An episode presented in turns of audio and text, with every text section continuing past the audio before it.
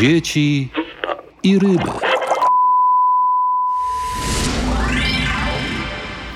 Tak zwany korytarz solidarnościowy. To był wielki niewypał, bo chodziło o to, żeby po prostu te zboże z Ukrainy wjechało do nas. Zaraz po tym uwolniono cła wjazdowe, które kiedyś obowiązywały i mamy całe pokłosie tego, ale to było przewidziane, że te zboże w większości zostanie w Polsce. I dlatego my rolnicy teraz borykamy się z nadpodażą. W ten sposób wiceprezes Mazowieckiej Izby Rolniczej Witold Konarski wytłumaczył kryzys zbożowy w Polsce związany z niekontrolowanym napływem ukraińskiego zboża. Skąd się wziął ten problem? Spróbujmy to wyjaśnić. Przypomnijmy, że Ukraina jest jednym z najważniejszych producentów zbóż na świecie. Uprawia i eksportuje głównie pszenicę, kukurydzę i jęczmień. Należy do grona głównych dostawców zbóż na rynek unijny. Wydarzenia na Ukrainie, a także zakrojone na szeroką skalę sankcje nałożone przez Zachód na Rosję spowodowały zakłócenia w dostawach zbóż, co jeszcze bardziej pogłębiło kryzys żywnościowy w wielu krajach. Według różnych źródeł od 22 do 25 milionów ton zboża przeznaczonego na eksport zostało zablokowane w zaminowanych przez ukraińskie wojsko portach. Trudno je było też wywieźć drogą lądową. Ukraińskie koleje są przeciążone transportem wojskowym. Kołem ratunkowym miały się stać korytarze solidarnościowe, o których w Brukseli mówiono już w maju. W końcu do Polski z Ukrainy zaczęło trafiać zboże, które ma dalej płynąć do Unii Europejskiej. Według dostępnych danych z Ukrainy do Polski wpłynęło w ubiegłym roku ponad 3 miliony ton zbóż, w tym około 1 miliona ton pszenicy i około 1 miliona 800 tysięcy ton kukurydzy. I to jest ilość, która wywołuje negatywne skutki właśnie z tego powodu, że to ziarno nie zostało przetransportowane dalej do innych krajów, a zostaje dalej w Polsce, obniżając ceny krajowych producentów. Prezes Gustaw Jędrejak z Lubelskiej Izby Rolniczej alarmuje. Sytuacja jest nerwowa, dlatego że to jest ten korytarz solidarnościowy, gdzie zboże powinno być załadowane, ewentualnie u nas z wagonów z szerokiego toru przeładowane i pójść na porty. Kukurydza czy rzepak czy zboże przeznaczone są na całą Europę, no ale koszty transportu robią swoje i jest to odczuwalne na wschodzie Polski, a szczególnie na wschodzie Lubelszczyzny, Podkarpacia, bo tutaj są przemieszczane te zboża. Punkty skupu nie kupują dlatego, że są zapełnione. W efekcie aż 80% produktów rolnych z Ukrainy zostaje w kraju. Obecnie na granicy polsko-ukraińskiej utrzymuje się bardzo wysoki poziom ruchu transportu kołowego i kolejowego. Wynika to innymi z decyzji Komisji Europejskiej, która zniosła do czerwca 2023 roku obowiązek posiadania zezwoleń drogowych dla ukraińskich przedsiębiorców transportowych. Dla sprzedających własne zboże rolników styczeń był wręcz tragicznym miesiącem. Ceny pszenicy spadły do najniższych poziomów od 11 miesięcy. 23 stycznia na francuskiej giełdzie Matif cena za tonę wyniosła 279 euro. Na rynku krajowym wcale nie jest lepiej. Według danych Izby Zbożowo-Paszowej tona pszenicy konsumpcyjnej kosztuje już około 1200 zł. Dla porównania, w marcu ubiegłego roku ceny zbliżały się do 2000 zł za tonę.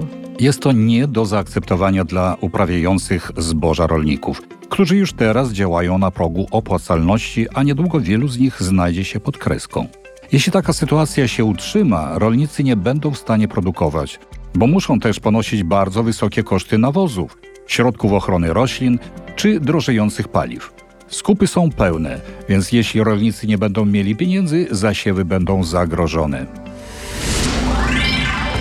Do problemu nadpodaży ziarna na rynku polskim dochodzi problem jakości ukraińskiego zboża. Rolnicy skarżą się, że tanie ukraińskie zboże techniczne, które wykorzystywane jest do celów opałowych czy produkcji biopaliw, po przekroczeniu granicy zmienia status na konsumpcyjny czy paszowy i jako takie jest sprzedawane. W efekcie w skupach nie chcą droższego polskiego zboża, bo silosy są już pełne. Problem dotyczy przede wszystkim kukurydzy, rzepaku i pszenicy.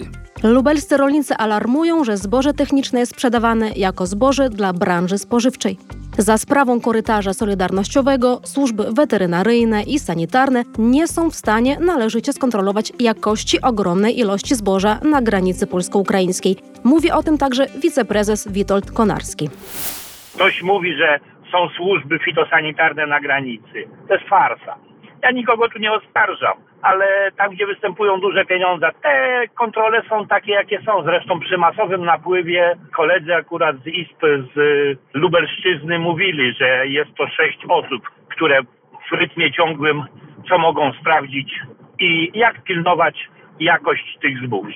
A to jest wielkie zagrożenie, bo tak zwane mytotoksyny, jeżeli pójdą do pasz, no jest to reakcja łańcuchowa, czyli zła karma dla kurcząt, zła dla tuczników. Tuczników co prawda to my już dużo nie mamy, ale kurczęta i inne, więc y, możemy za chwilę wszyscy odczuć. Nie tylko rolnicy, producenci zbóż, ale również producenci kurczaków, czy wieprzowiny, czy nawet wołowiny i mleka.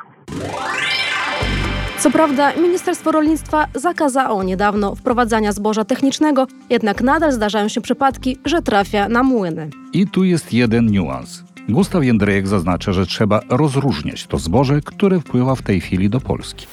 Niejednokrotnie zboże techniczne, czy teraz no już może jako zboże paszowe głównie, ono nie jest w żaden sposób powiązane z ukraińskim rolnictwem. Ono tylko jest wyprodukowane na Ukrainie przez rolników z zachodu. A więc ono tutaj przyjeżdża po to, żeby no, zdjąć z głowy problem e, tych zachodnich rolników. Żeby spieniężyć oczywiście.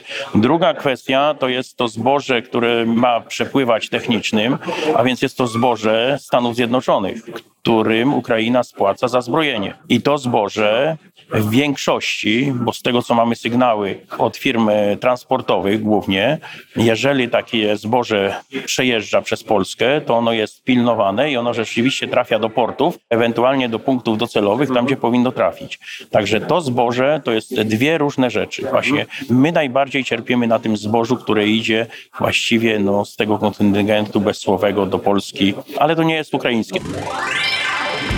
Rząd na różne sposoby stara się wesprzeć rolników. Jednym z głównych elementów ma być pożyczka udzielana przez PKO Bank Polski na 5 lat do 300 tysięcy złotych, bez zabezpieczeń, na dowolny cel, który będzie służył w produkcji rolnej. Bank ma również zaoferować wsparcie dotyczące zakupu nawozów. Kolejnym zapowiedzianym krokiem są wakacje kredytowe. Ale w tej sprawie niezbędna jest zgoda Komisji Europejskiej na takie samo potraktowanie gospodarstw rolnych jak ma to miejsce w odniesieniu do gospodarstw domowych. Wicepremier, minister rolnictwa Henryk Kowalczyk apelował też do Unii Europejskiej, aby powstał rzeczywisty korytarz tranzytu do portów, żeby to ziarno mogło trafić do krajów trzecich. Bo niewątpliwie sprawa powinna być uporządkowana przez Komisję Europejską. 30 stycznia w Brukseli odbyło się spotkanie ministrów rolnictwa Unii Europejskiej. Nie byli oni jednak jednomyślni co do dalszych kroków wobec zakłócającego rynek importu zbóż z Ukrainy. Komisarz do spraw rolnictwa Janusz Wojciechowski tłumaczy. Tu chodzi o rozwiązanie lokalne, bo to nie jest problem całej Unii Europejskiej. Wiele krajów Unii po prostu się cieszy z tego zwiększonego importu. Ostatnie żniwa były trudne, jeśli chodzi o kukurydzę w Europie. 27% spadły zbiory z powodu suszy. W Polsce nie, w Polsce suszy takiej nie było i zbiory były bardzo dobre. Nie wszystkim się to podoba. Ci, którzy korzystają na tym imporcie, chcieliby, żeby to tak było bez ograniczeń, ale Polska, po części Węgry, Rumunia, Słowacja, Słowacja, Bułgaria to są te kraje, które odczuwają negatywne skutki tego wysokiego importu. Oczekiwania polskich rolników nie spełniły się. Unia Europejska na razie nie przywróci kontyngentów i ceł na ukraiński eksport i granica pozostanie otwarta na płody rolne. Dobrych informacji dla rolników nie ma, ale może są dla konsumentów. Spadające ceny zbóż mogą być dobrą wiadomością dla odbiorców kupujących chleb i bułki.